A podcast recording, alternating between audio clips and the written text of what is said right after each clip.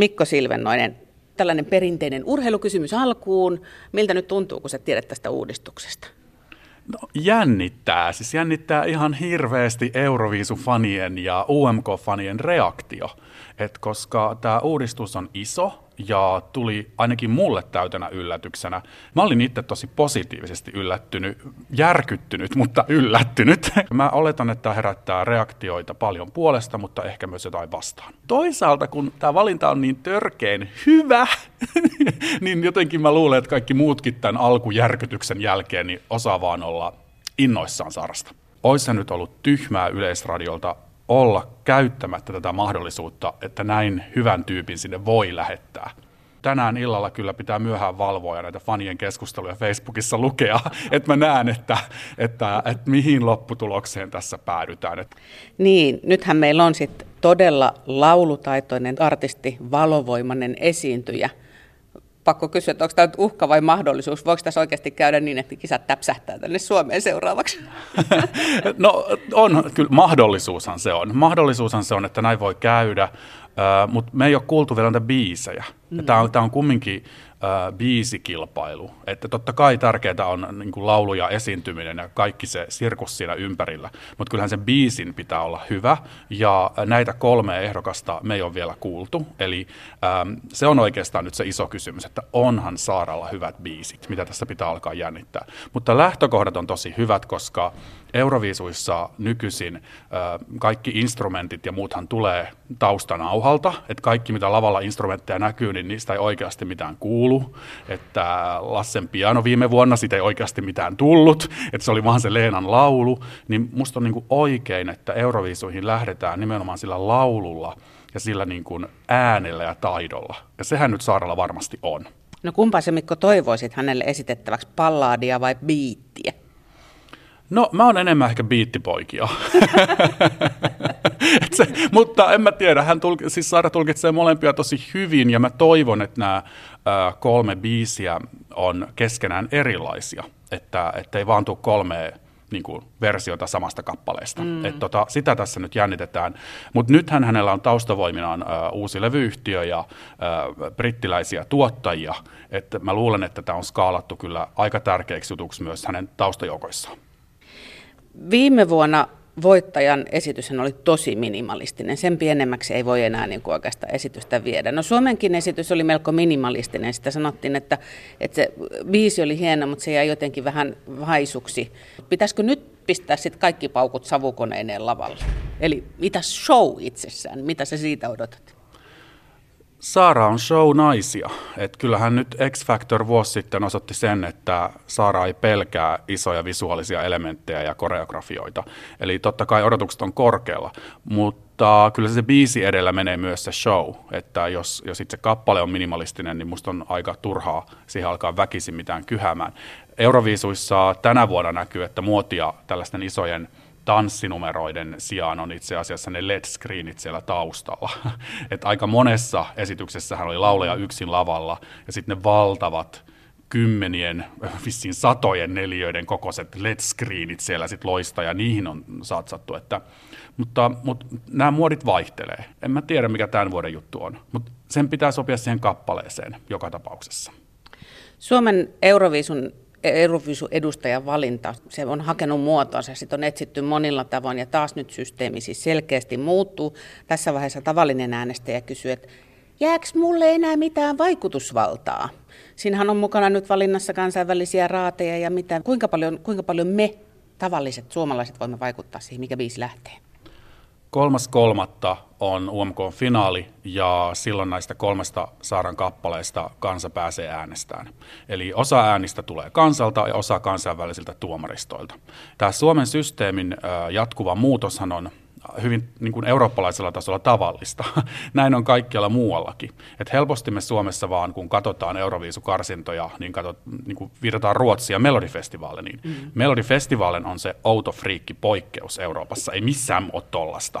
Et se, että systeemi muuttuu ja hakee ja ollaan epätoivoisia ja mikään ei toimi, on se tarina useimmissa Euroopan maissa, mutta me nyt vaan ollaan täällä Ruotsin varjossa, niin UMK-kilpailuna on ollut musta useina vuosina jo tasokkaampi kuin, niin kuin Norjan ja Tanskan karsinat esimerkiksi.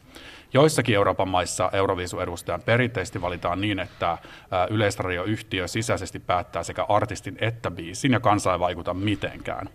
Joissakin maissa on tällainen X-Factor-tyyppinen kilpailu, missä valitaan edustaja ja sitten Yleisradioyhtiö sisäisesti valitsee biisin. Näitä yhdistelmiä on monia ja tämä UMK 18 on jossain täällä välimaastossa. Eli Yleisradio käyttää sisäistä päätösvaltaansa, johon Ylellä on oikeus, mutta kansa pääsee kumminkin vaikuttaa tähän biisiin ja saadaan hyvä ää, niin kuin finaalilähetys myös kotimaan Euroviisukarsinalle, mikä minusta on tärkeää tämän niin kuin Euroviisuhengen nostattamisen kannalta, että saadaan fanit mukaan.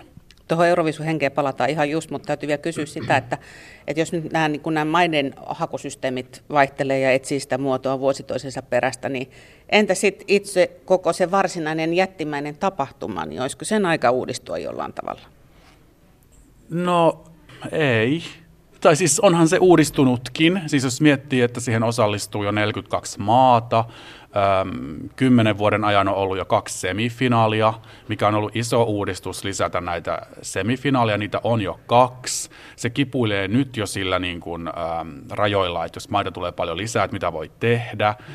Äm, jos enitenhän kritiikkiä siellä on saanut ennen kaikkea tämä äänestys ja äh, tuomariäänet ja puhelinäänten manipulointi ja tällaiset syytteet aina nousee Euroviisujen jälkeen. Ähm, kyllä se musta se perussysteemi toimii, se on selkeä, siinä, siinä on arpaonnea, mihin semifinaaliin joutuu, ähm, sille ei niin kuin, tavallaan voi mitään. Ähm, ei, en mä sitä uudistaisi. Ehkä se ainut, mitä itse jos olisin Euroviisu-diktaattori, niin mä karsisin siinä finaalissa niiden maakohtaisten raatien valtaa. Se on musta liian suurta ja keskittynyt liian harvoihin käsiin.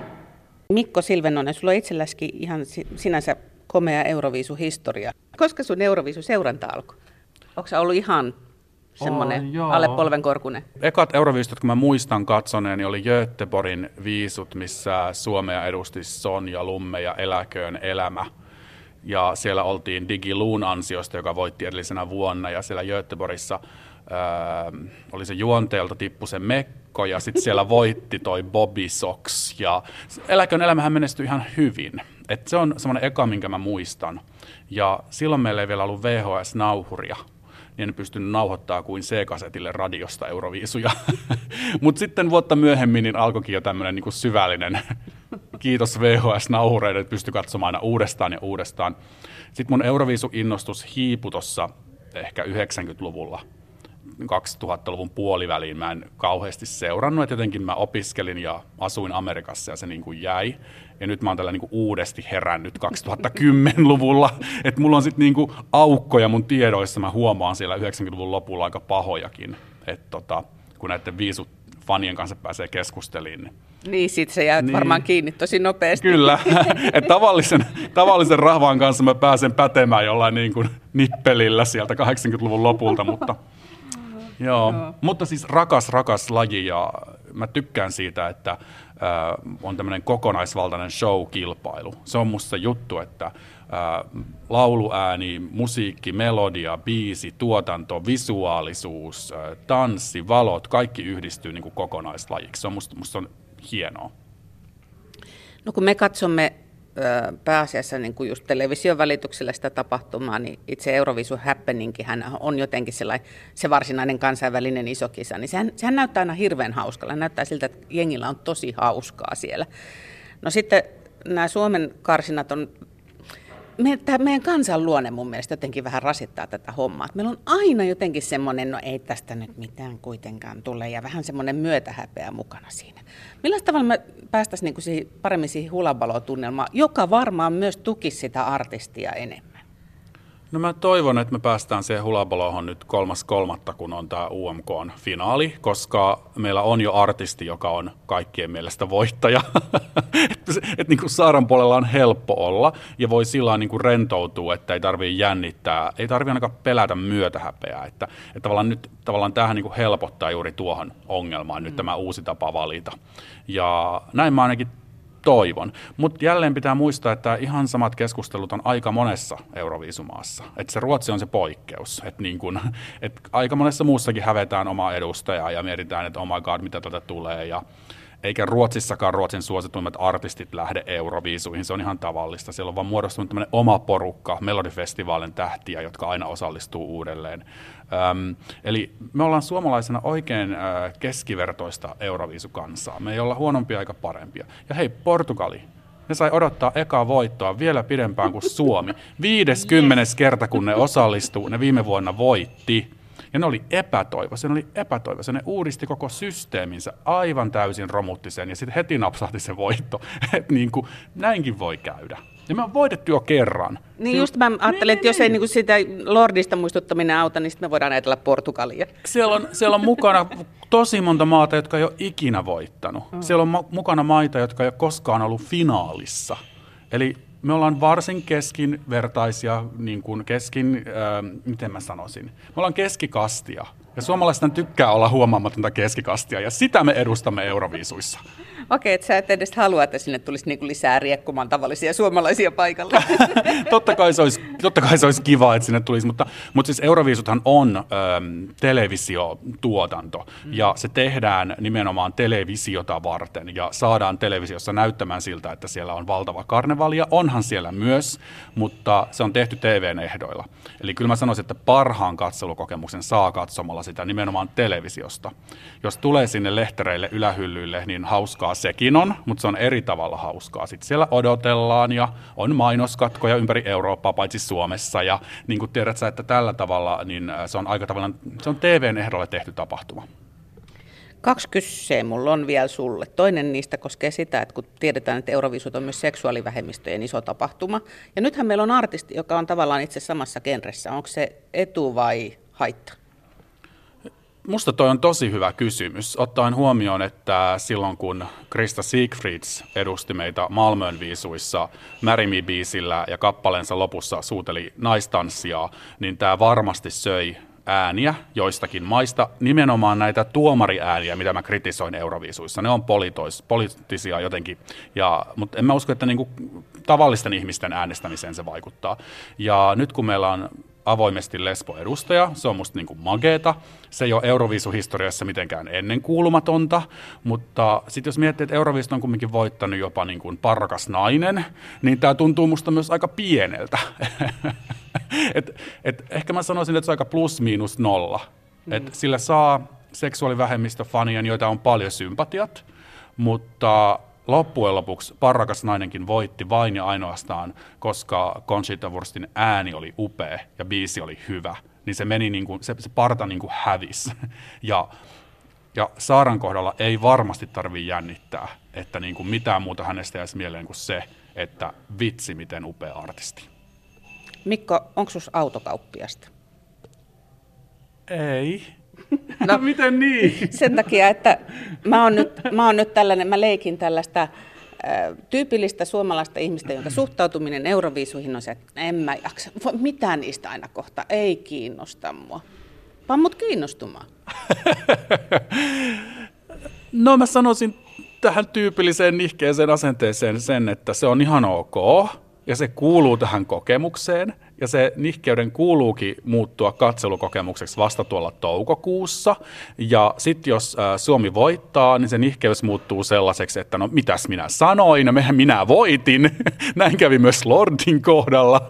Et, tota, että mä tiedän, mutta se nihkeys kuuluu tähän Euroviisiuteen. Ja tavallaan mä tykkään siitäkin, musta on ihan olla niin kuin altavastaajan puolella ja niin kuin yllättää ihmiset. Ja Euroviisujen ongelma jopa viime vuosina on ollut se, että ne kappaleet ja esitykset ja laulu on, ne on muuttunut jopa liian taidokkaaksi, koska tavallaan semmoinen camp-huumori on monella tapaa niin kuin hävinnyt. Siitähän on tullut vähän tylsää. Niin ehkä tälle nihkeille ihmisille voisin sanoa, että esiintymistaito ja taso on viime vuosina räjähtänyt nousuun, ja jos se camp aiheutti tätä ahdistusta, niin nyt voi sitä kisaa katsoa ja ihan vaan niin kuin nauttia siitä, miten hyviä esityksiä on. Vaikka se tulee vähän tylsempää.